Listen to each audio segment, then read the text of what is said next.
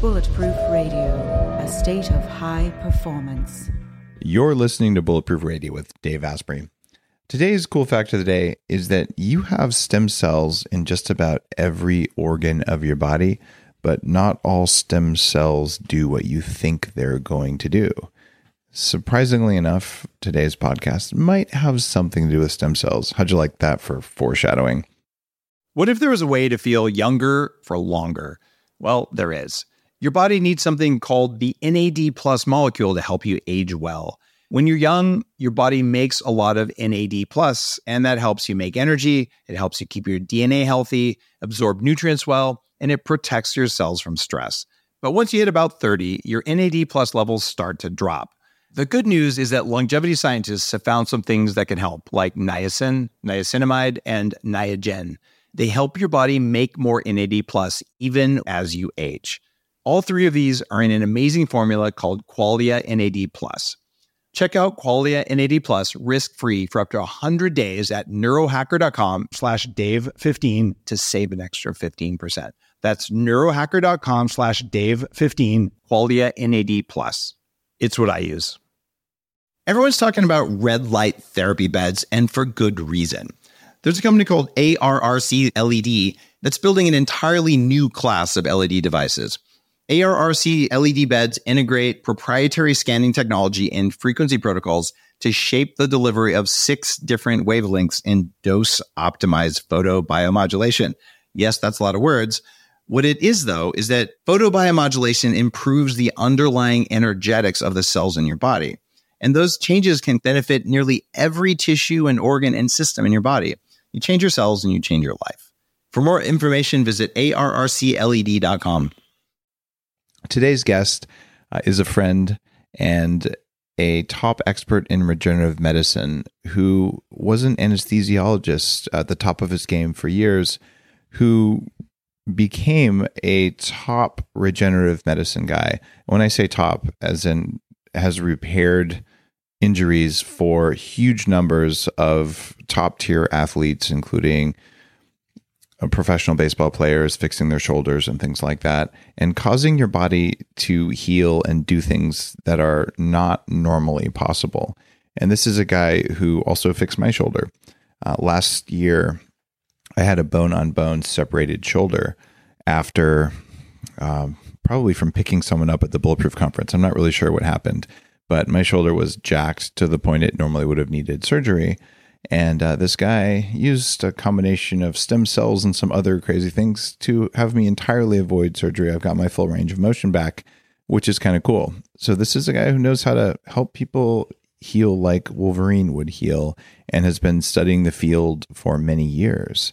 His name is Dr. Matt Cook, and he runs BioReset Medical in Los Gatos, California. And we're here in his offices to record this episode in person. Dr. Cook, welcome to the show. Thanks so much. I'm delighted to be here. I want to teach everyone listening today all about the amazing new world of stem cells. But first, you're an anesthesiologist. Why did you go from knocking people out to doing all these unusual therapies? I, I like to say I used to put people to sleep for a living, and now I try to wake them up, or at least wake up parts of the body. Uh, I was a regional anesthesiologist, and so I spent most of my career as a medical director of a surgery center where I would do nerve blocks. And I'd use an ultrasound to put numbing medicine basically in tissue planes where I would put nerves to sleep so that people could do surgery on them. And what happened over about the last 10 years is there's been this enormous growth of using ultrasound to put stem cells and other growth and healing factors around nerves, but also into joints and ligaments and tendons to heal them. And I had this rich background of doing a lot of ultrasound, and and that is what gave me the opportunity to start doing these type of treatments.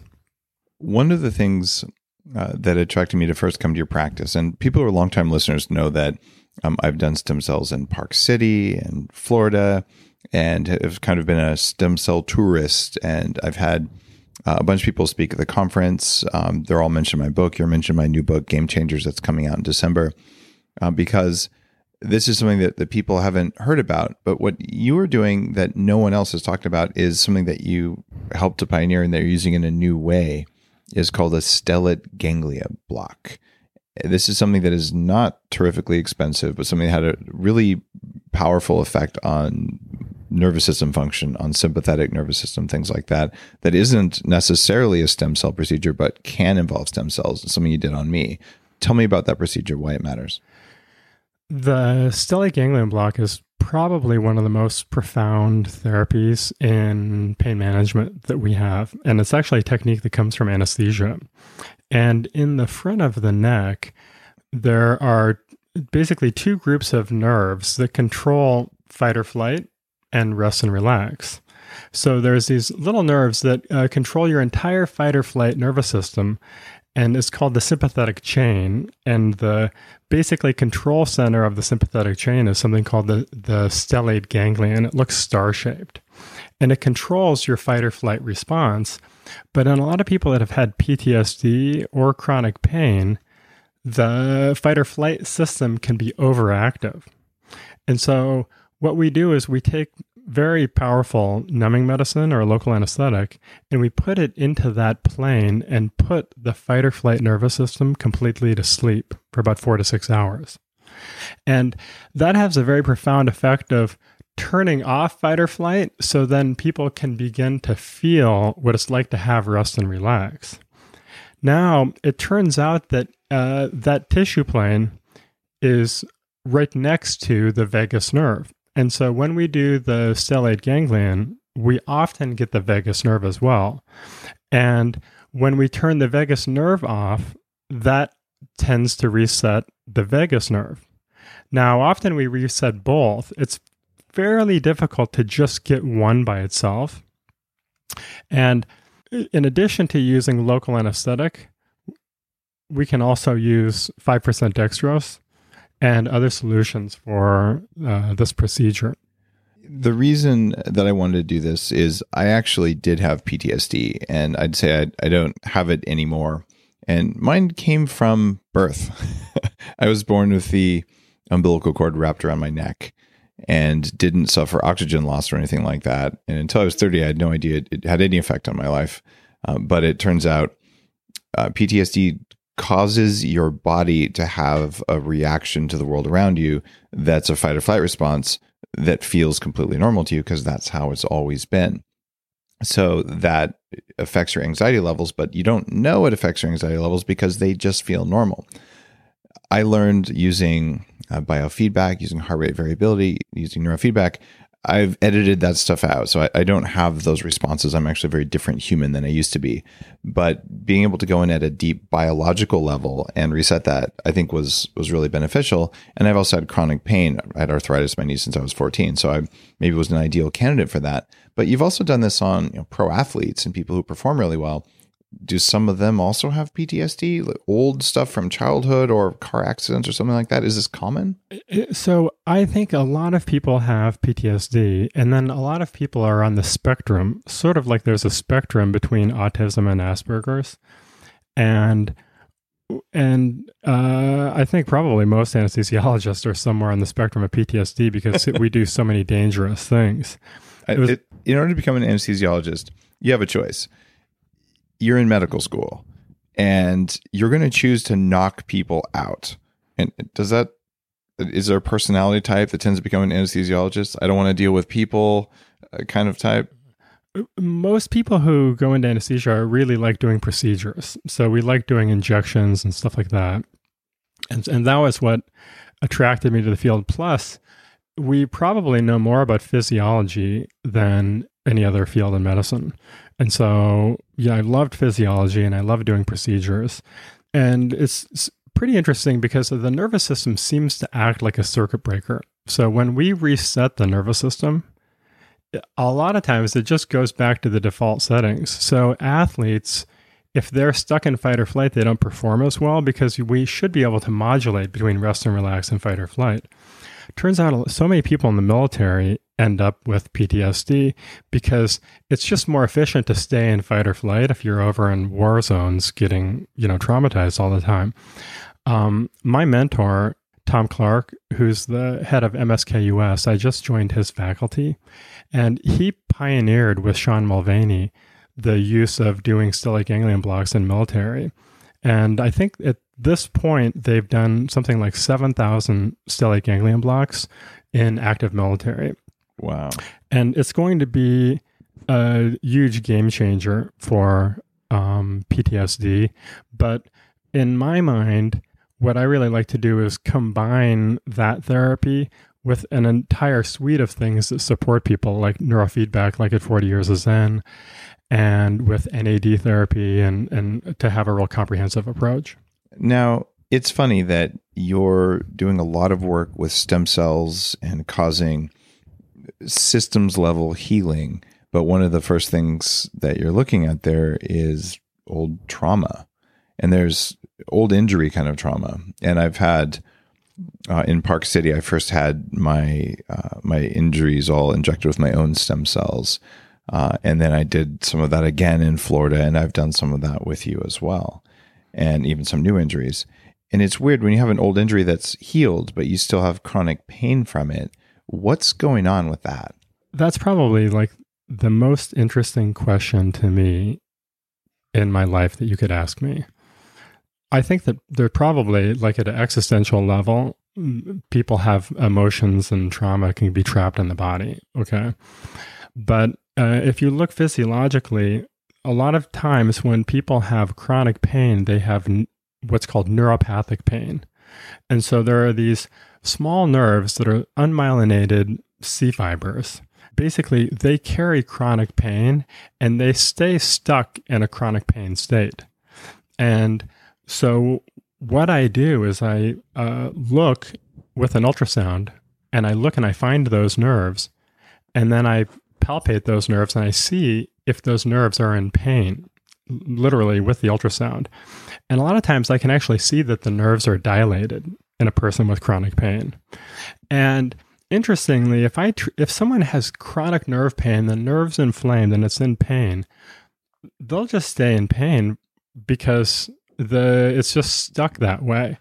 Now, when we go in and we come into that fascial plane and begin to open it up with fluid and put growth and healing factors and uh, things like that, the current theory is is that we begin to downregulate these pain fibers that are called TRPV1 receptor, and we basically reset the nerve and uh, interestingly, when I treat people, I'll test them and I'll look at their muscle strength and then I'll do these procedures and then immediately their strength will begin to come back. And once the nerve pain goes away, that can be very helpful for treating a joint. And so when I look at someone with a joint pain, I look at the ligaments, tendons, I look at the synovium, I look at the entire function of how they move, but then I also assess the nerves.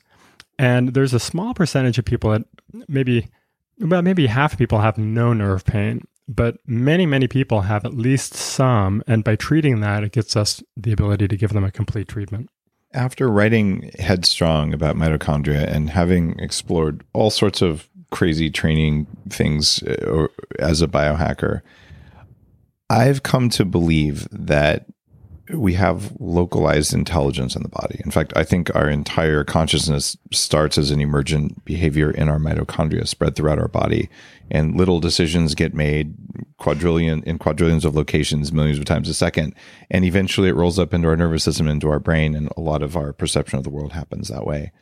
And if you are part of this little network of cells in a knee or around a knee or in a liver, in any part of the body, your job is to take care of the local stuff, just the way our, a country works. Mm-hmm. You have uh, your neighborhood, you have your city, uh, you have your county, you have your state, and you have your federal, and, and it all rolls up like that.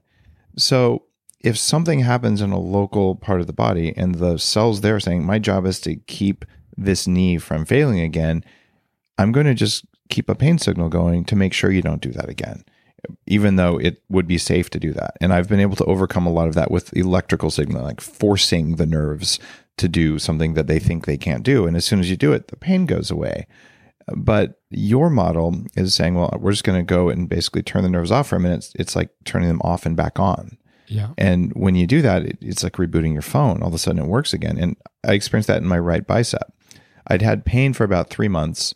I probably strained it a little bit when I, I did SARMs. And for people listening, these are selective androgen receptor modulators, kind of like testosterone. There's a bulletproof blog post on that.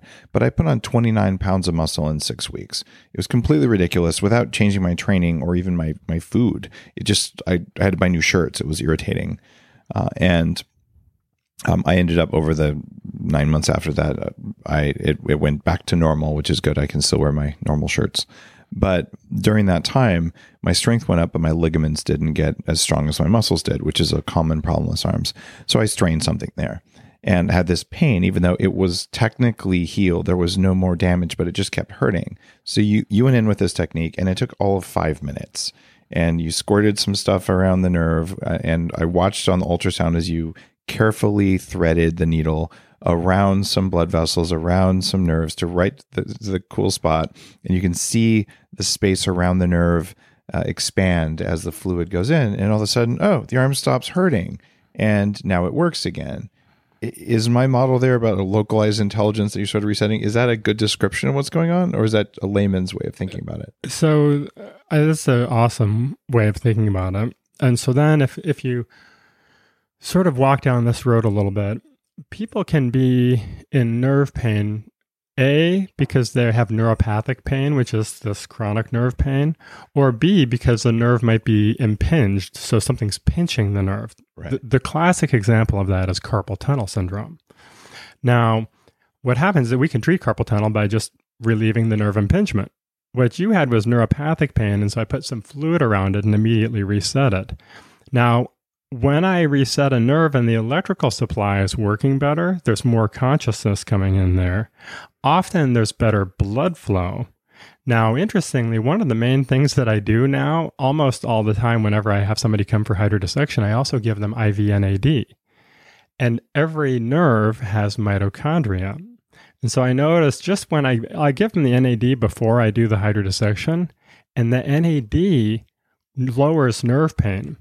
And so I think your model is actually very appropriate that groups of mitochondria, a, a, physiological area like a knee, if it's somewhat dysfunctional, by doing a comprehensive approach to uh, fix mitochondrial dysfunction, fix nerve impingement or, or, or nerve pain, fix the vascular flow. And one of the things that fixes the vascular flow is fixing sympathetic and parasympathetic balance. Okay. So we do that whole thing.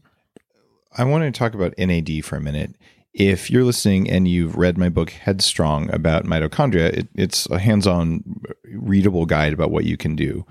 Uh, but I do talk about NAD. And one of the things that happens in your mitochondria when your cells are making energy is you make electrons and you need to carry them around, which re- requires NAD. And this compound declines about 90% between age zero and age 90. And some of the supplements that Bulletproof manufactures will improve NAD levels. Uh, things like Unfair Advantage or Keto Prime are active in that part of the mitochondria.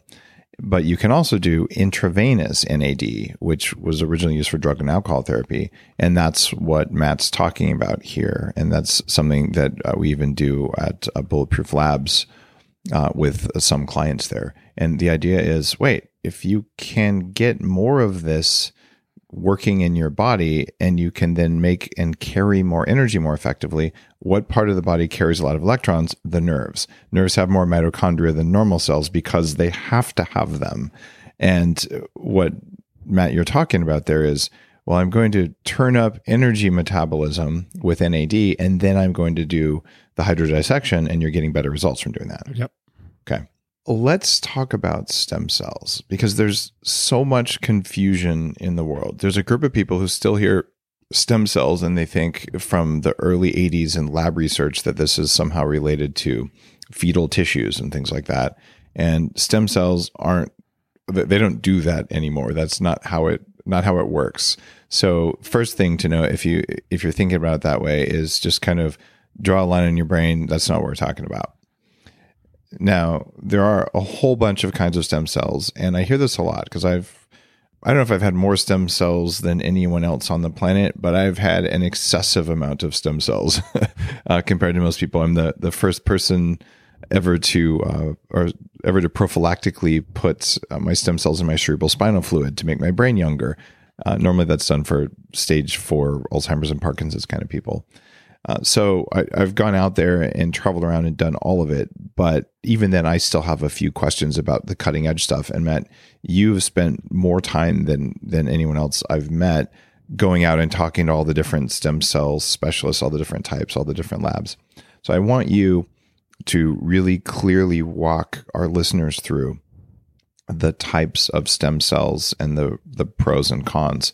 So if people are thinking of getting stem cells that they'll understand uh, what's possible, what they do, and where you have to go to get them if they're not available in the US. So let's start with stem cells that come out of our own body. Okay, that sounds great.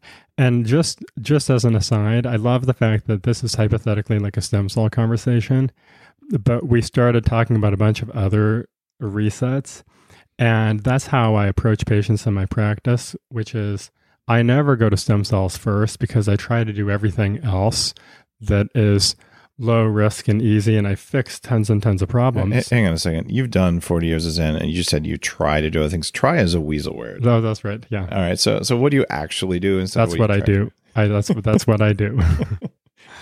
so, in terms in terms of stem cells, let's just start with your own stem cells. And there's stem cells uh, floating around in your blood. There's stem cells in every organ, and we have stem cells all over our body. But there are two places where they exist in higher concentration that are relatively easy for us to access, and that's in in belly fat or abdominal fat, and in the bone marrow. A doctor can harvest a little bit of fat or harvest a little bit of bone marrow, do some processing, and give those stem cells back to you. And in terms of the lay of the land and the states, that represents way more than you know 99% of what's of what you on. can get in the US today. Right right now, yeah. And, and the advantage of that is that you know they're compatible with you because they're yours. Yes. The, the disadvantage is that well liposuction for me actually hurt more than the stem cell treatment. You know, where they they go in with this big needle. By the way, I Facebook Live the last time I had this done, uh, which was kind of fun. I, I was trying to not show my butt, but they're they're sitting there you know, sticking this nine inch long needle thing until they get about a a coffee cup's worth of fat out of your body, and then they're spinning that down. So that hurts and it requires recovery.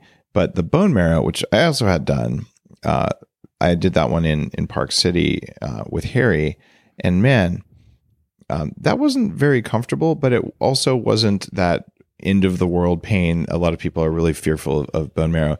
I can tell you when I felt the the hammering, you feel a tapping that hits your skeleton. There's no pain from it, but but there's no words to describe what it feels like when your whole body shakes inside your skeleton. So it was a really odd feeling, but on a scale of 1 to 10, with 10 being really bad pain, it never got above a 3 or a 4. It, it was mm-hmm. just uncomfortable and weird and not pleasant, but not you know nowhere near any of the other kind of sports injuries I've had or something like that.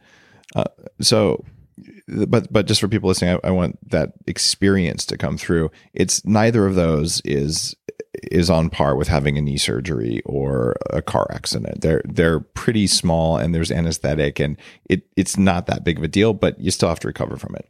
So, why would someone choose to get fat versus bone marrow? Uh, and uh, by the way, I go around and travel and see all these people, and I I went, actually went to Harry's clinic, and he's incredibly talented. You know, I was super impressed with my experience there. This is uh, this is Docere in uh, in Park City. You're talking. Yeah, yeah.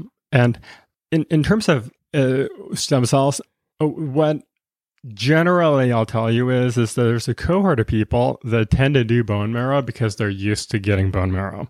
So the people in the orthopedic community uh, know how to do uh, bone marrow type of procedures.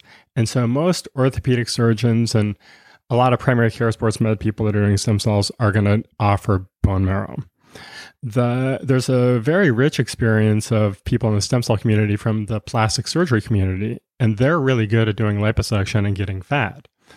And so the most common reason why someone is, is going to be offered bone marrow or fat is going to be because of what the practitioner does. And, and, that's pretty important. You don't want someone who doesn't know how to do liposuction saying, "Well, you'll be my guinea pig," and you know, stabbing you in the liver. Okay, that, no, no doctor's really going to do that, but but it it it requires clinical skills that are that are unusual. So it has to do with who you pick.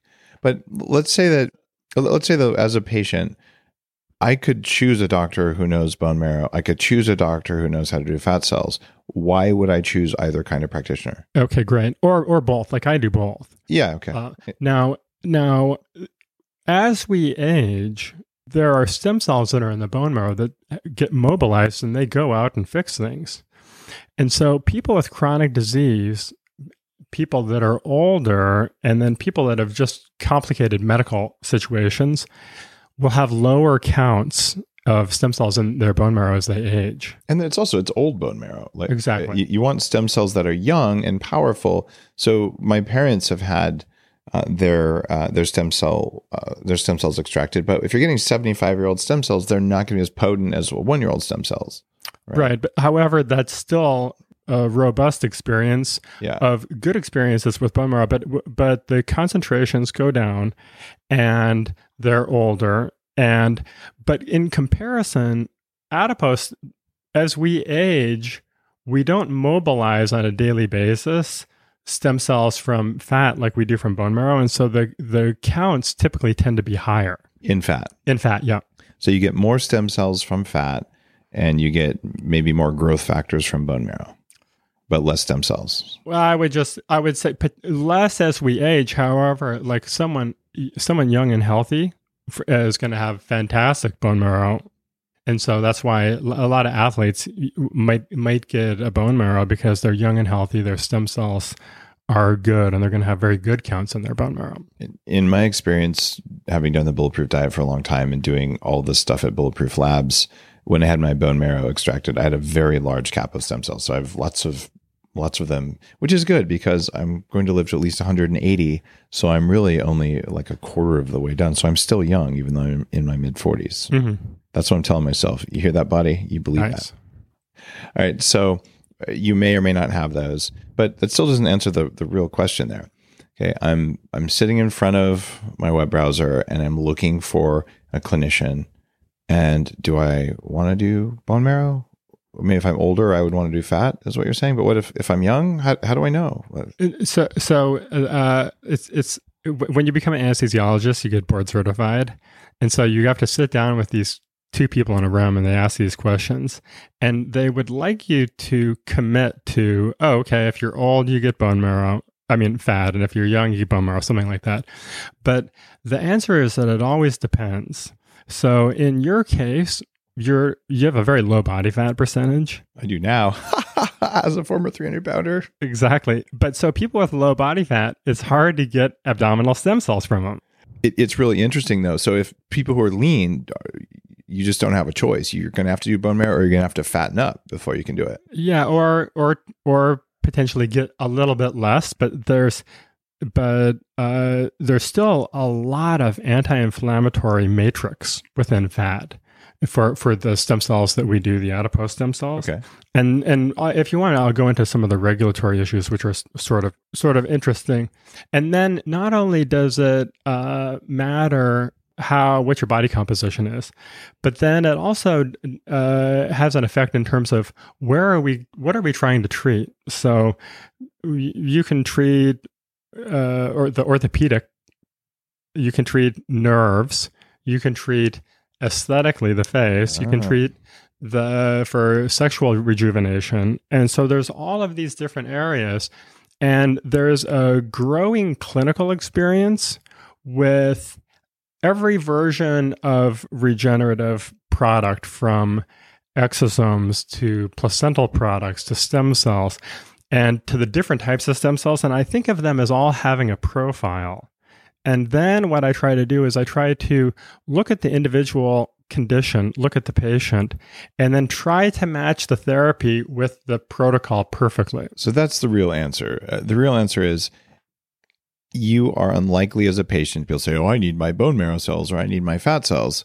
You want to go and you want to uh, find a practitioner uh, like like you, uh, Dr. Matt, who's able to say, "Well, what's the problem we want to solve? Yes, yeah. Let's choose the right stem cells from your body to solve the problem, or let's choose some things that are growth factors or that are like stem cells." Yes. Uh, and so what you want is is a, a, Swiss Army knife of approaches for stem cells.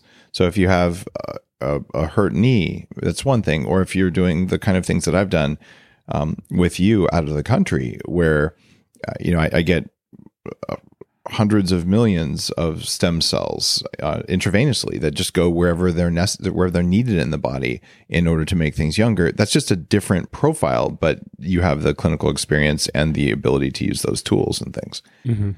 Uh, okay, that that makes a lot of sense. Now, people, including me, when I first started doing these a few years ago, we have this idea that oh, stem cells go into the body and they become the cells you need. But that's actually not how stem cells work. And and you taught me this, and I'm going to tell you how I understand it, and I want you to correct me if I'm wrong. Okay, great. And one of the, the reasons I'm doing that is is if you know something well enough to teach it, then you actually know it. And if you if I'm wrong, you can just uh, tell me to shut up.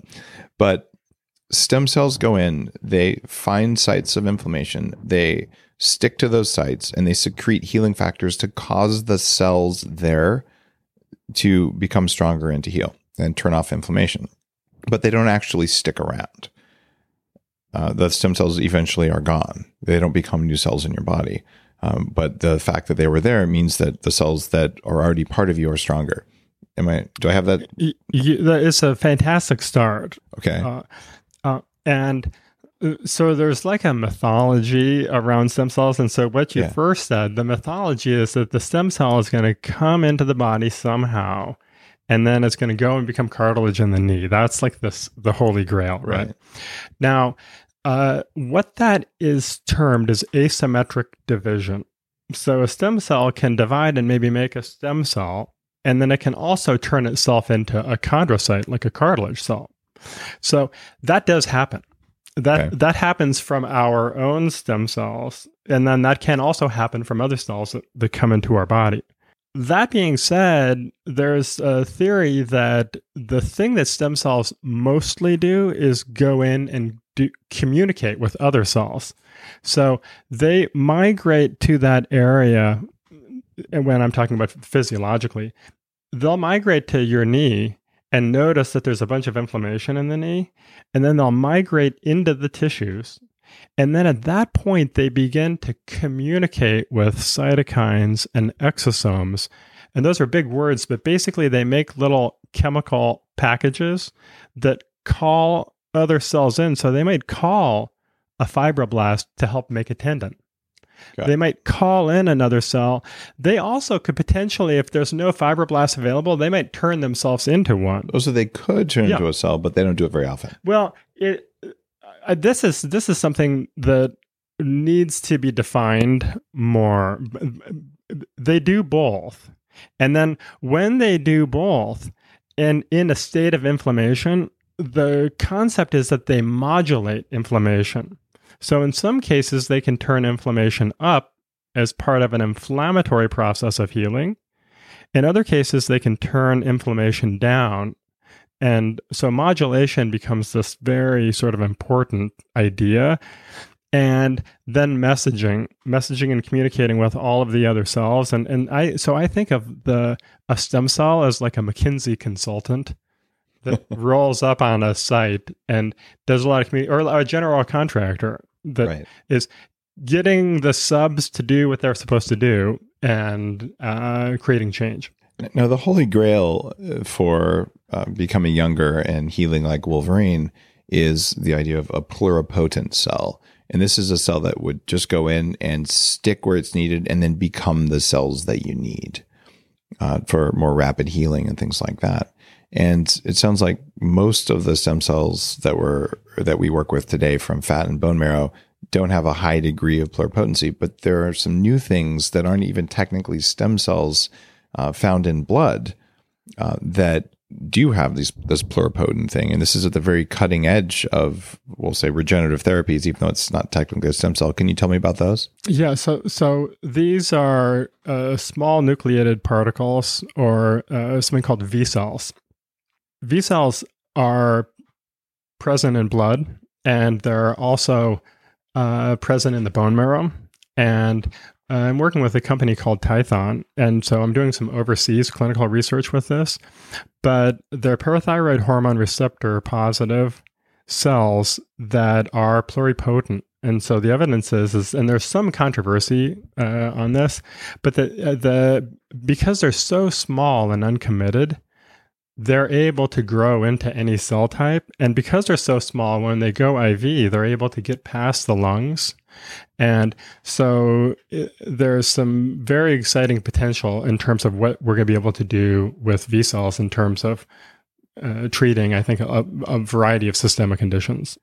And of course, because I'm a medical tourist, I had to go overseas with you in order to try V cells, and they seemed very potent, mm-hmm. for yep. lack of a better word, uh, which is uh, which is pretty cool. When I say describe very, that they felt very potent man, how do I how do I put words to this? After you've had uh, a good number of stem cell treatments over the next week, you can sort of feel, oh, am I am I younger? Am I more flexible? Am I more energetic? Uh, and and things like that. And there's definitely a a restorative feel. this is very hard to put words to uh, a restorative feel to the V cells that's different than than what I would feel from doing stem cells. And all of these are relatively nuanced. The thing that I felt the first time I tried stem cells is wow, all of the sites of injury, you know, the arthritis I had in my knees when I was 14, I don't normally have knee pain, but the knees feel even better than they used to. And all the old aches and pains from uh, shoulder injuries in my 20s and things like that they all just went away. So I live a life without chronic pain uh, most of the time, unless I do something like walk into a wall, right? Uh, and then it's usually not a chronic thing. And if it is, I inject some stuff.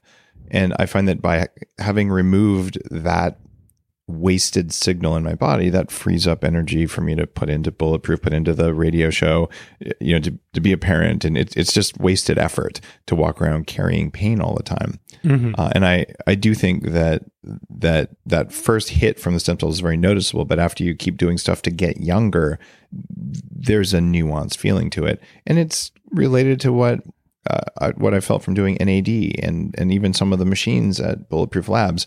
There's this whole huge set of things that give you more mitochondria or cause tissue healing or make your nerves stop hurting and all that. And I I feel like those that new technology V cells could be really cool because it's just coming from your blood, so it's very easy.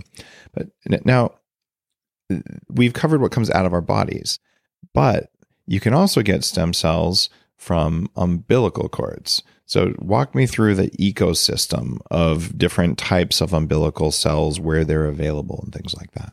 Okay, uh, good question. Uh, is interesting as a aside.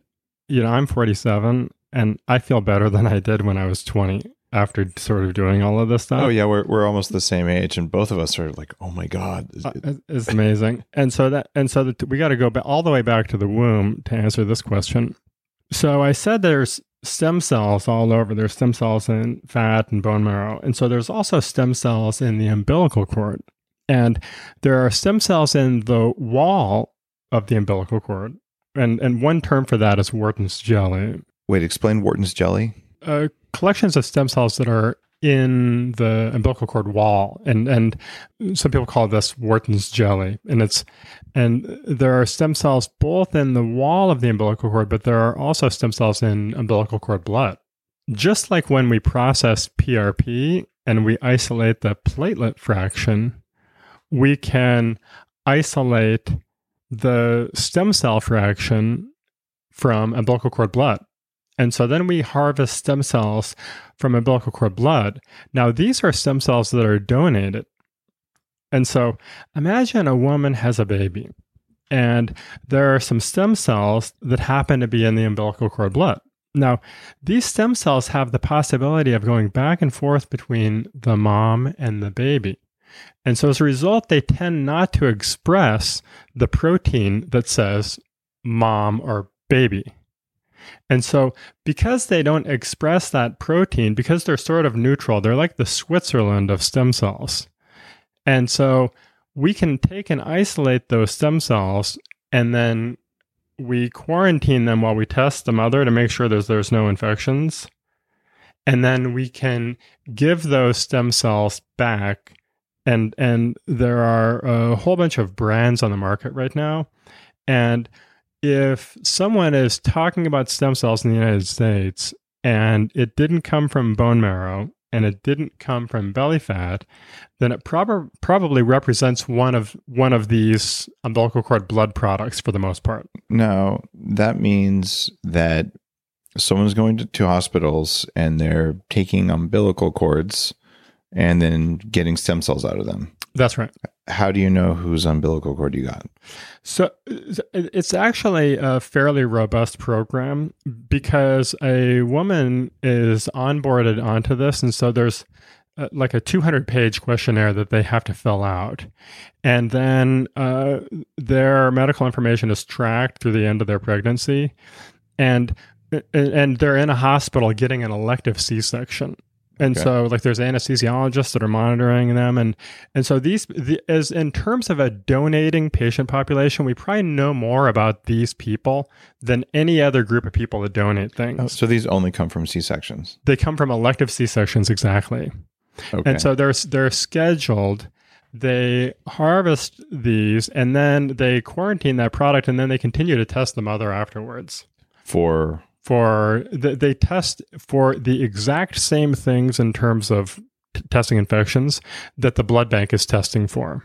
Okay, so they're looking for the same kind of infections, but there could be other infections that are not tested in blood banks. Things we don't know about, or just things that are uncommon. like Lyme disease or something like that. Yeah, absolutely. Okay, so so there could be a risk from an umbilical stem cell, uh, and also what about how do you know if they're really good stem cells? How do you know if they're alive and all that kind of stuff? Because you're getting them from just one person, or are these mixed? Uh, you're getting them typically from just one person. Okay. And, and so there's um, there's what, what I can tell you is that those cells are very young.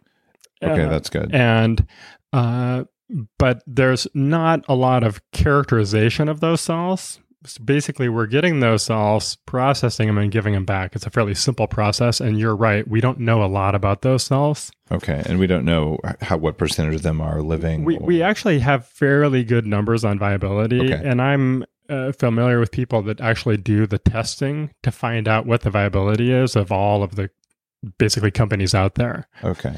And the viability is not as great as we would like it to be, but there there is viability, and and they by viability you mean some of the stem cells you're getting from umbilical blood may be dead, maybe dead, but it could also be true if you had your own stem cells taken out. Some of them probably die during processing, so you're going to get a higher viability, but you're never going to get hundred percent alive cells. You're going to get nearly hundred percent live cells from yourself. From yourself, okay. You're going to get uh, a smaller viability from umbilical cord, but they're going to make up for that by giving you more because they're much younger. Be- well, they're just going to they're going to calculate. I'm going to give you a million stem cells, and then it's 50% viability, and so they just give you a volume oh. to, to, so that you end up at a million. So they give you two million stem cells, knowing half of them are dead, and it still works. It's, it's still going to work. Okay. Yeah. Now, do they pay the mothers for these umbilical cords? I don't know the answer to that, but I I would bet uh, that they pay them a little bit, but not that much. Okay, well, there's a lot of processing that goes in afterwards. Uh, so, in, in terms of, of having an umbilical cord and then turning into stem cells requires all sorts of testing and labs and things like that. Yeah, but it's, a, it's okay. an enormously it's enormously high profit okay. uh, margin.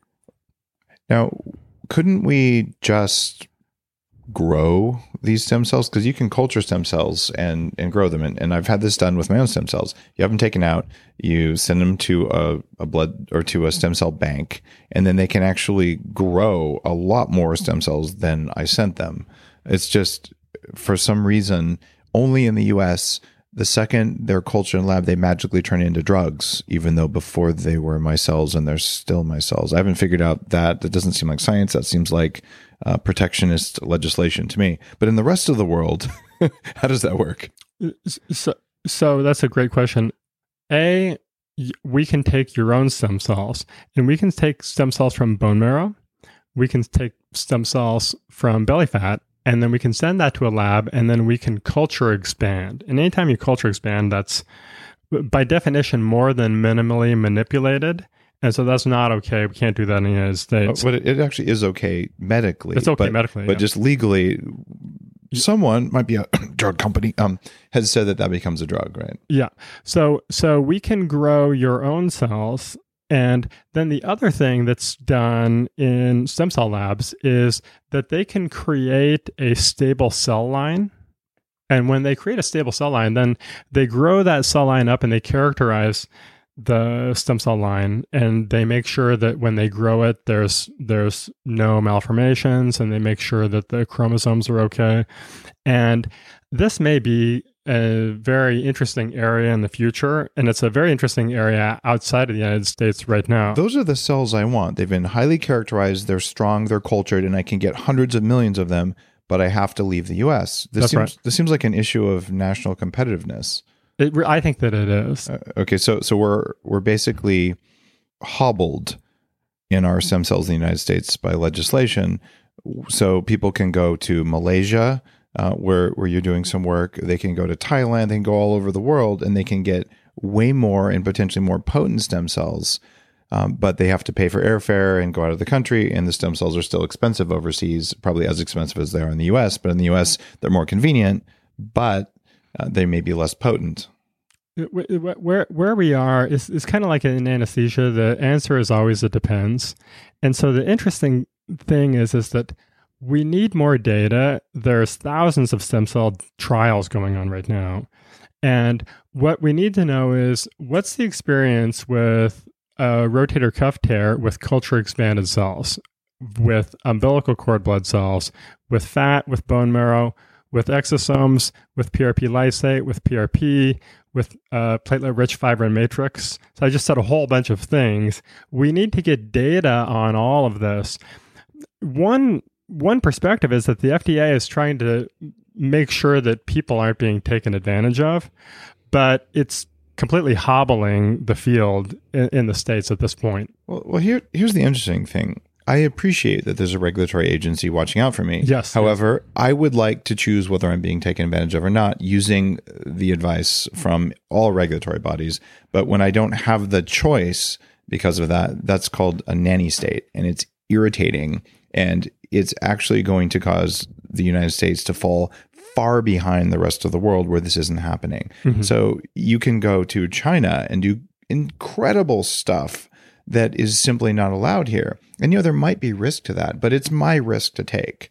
And the fact that this do no harm, you may inject if you're allowed as a physician in the US, uh, you may inject uh, some form of cells into my rotator cuff and it might not get better, but it's unlikely to be worse than it was before.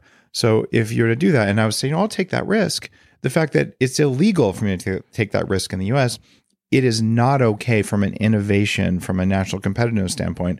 And as a care provider, I imagine it's kind of irritating for you too, because you're saying, I think for this patient, this is the right treatment, but I'm not allowed to do it here. I 100% agree. And the super interesting thing about that is this is the most exciting time to be alive in history in terms of what we can do to fix problems physiologically and physically. And there's an explosive growth of treatments that are just below stem cells that are really profound and effective. And so we're we're we're making really incredible improvements in terms of treating people here with even non-stem cell things. But what would be great is to be able to have everything available so we could provide the best possible care here in the states. And you could rely on your physician to make an educated decision Mm-hmm. instead of a regulation that might be 50 years out of date. Yep. Just saying, guys, let- let's help our doctors do cutting edge work in the US. All right, Dr. Matt, thank you for the stem cell education uh, here at BioReset Medical. I got one more question for you, and you probably know what it is. But if someone came to you tomorrow, um, and based on your whole life experience, not just your medical side, but just everything that you've learned, and they said, I want to perform better at everything I do as a human being. What are your three most important pieces of advice? What would you advise them to do? Uh, the number one, I would do a physical movement, uh, physical movement and exercise. Number two, I would have a mind body practice of, of some kind, like a meditation, like a meditation okay. practice. And number three, I would find a really good regenerative medicine doctor that can fix you when you break yourself and then help you not age. Uh, I I like uh, I like that a lot, and I have a a bonus question for you, uh, if uh, if you're up for it. Uh, tell me about uh, your experience using the reset process. So the question my, the question about the reset process is interesting because that's why I'm here. I became an anesthesiologist and anesthesia is so interesting because it's super fascinating and interesting, but it's super dangerous. And so I was running around the hospitals coding people and saving lives and doing the, just crazy things. And I was like totally impervious to it. Like I, I loved every minute of it and I was never stressed out until you get to some point where you begin to realize how dangerous the stuff that you're doing is. And I kind of got PTSD myself a little bit. And part of this whole journey was running around the world finding people that had all of these skills to help people. And basically my version of the reset process is, is that the all of the traumas that I had personally ended up being things that gave me the skills to do what I do now. And so I began to correlate all of the bad things that happened to me with all of the wonderful, wonderful sort of life changing things that I'm doing now and it's alive in me because like I totally healed all that stuff. And as I talk to people, I find almost everybody is in a little PTSD. And where I learned this and I really embodied it when I went to 40 years of Zen. And I talk about 40 years of Zen in almost every single appointment that I have. Wow. And and I talk about that that that concept of cognitively reframing the traumas and and it's so profound for patients because the reset if I treat your knee and I reset your nerve, but then if I reset your experience of the trauma, it like makes everything twice as effective on the knee. It's like there is super synergistic. We're a mind, body, spirit, and and and and so for me the greatest gift of my life you know other than my parents has been to be able to study and grow in this field and, and heal myself. One of the things that you do at, at BioReset uh, with patients who need it is you actually use ketamine which is great because you're a licensed anesthesiologist and this is a common hospital drug but you can use it to help people get over a trauma that's holding them back from their healing. And these traumas don't have to be big things, they can be things we don't know what it is. And we just, uh, during this visit here, where we're filming the show, uh, we actually uh, did some work with ketamine on a patient. I say you did it. I was a witness to it and held the camera. Uh, who w- had a, a, really strong visceral reaction to fear of needles. And for the first time in her life, she was able to actually uh, get an IV because you were able to use ketamine and a version of this reset process that comes out of you know, the neuroscience field at 40 years of Zen.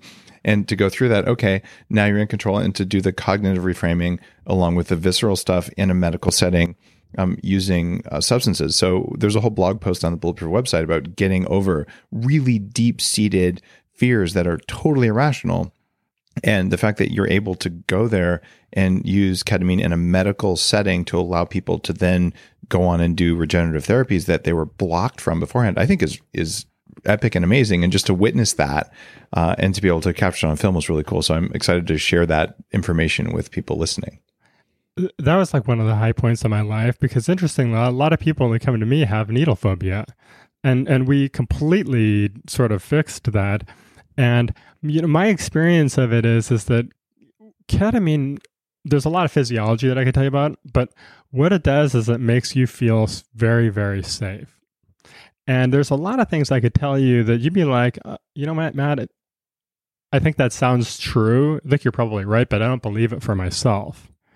And when we get someone into a, a, ketamine journey and we get them to a point where they feel totally safe, and then we reframe their relationship with their trauma, there becomes a portal that is open to them so that when they come out and then the next day or a year later, they remember that they were safe in that moment and then they believe what they, the conclusion that they came to.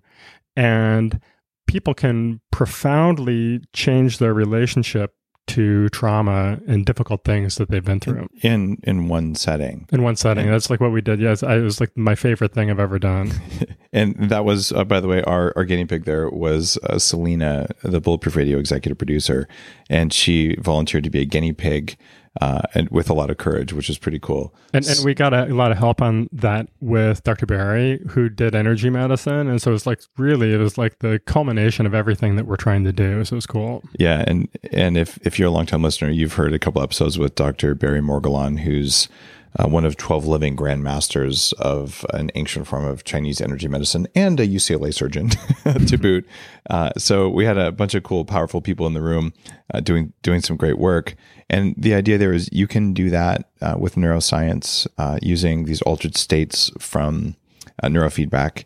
And when you're dealing with specifically with medical things, uh, and you come in and you have someone who's conscious the way you are, uh, Dr. Matt, and you're able to choose the right tools, the right uh, the right substance, in this case ketamine, to to allow someone for the first time in her life to be able to have a needle without just flipping out. That that's pretty amazing stuff. So that's going to be a, a blog post on the Bulletproof blog. And thanks again for just just pushing the boundaries uh, in a safe and and medically appropriate way, but just doing what's right to make make people like me, like Selena, and like all your other people uh, heal in ways that are not normally considered medically possible, but are absolutely real. Oh, thank you so much. It's the pleasure of my life. Uh, Matt, your clinic is at bioresetmedical.com, and thanks for being on the show.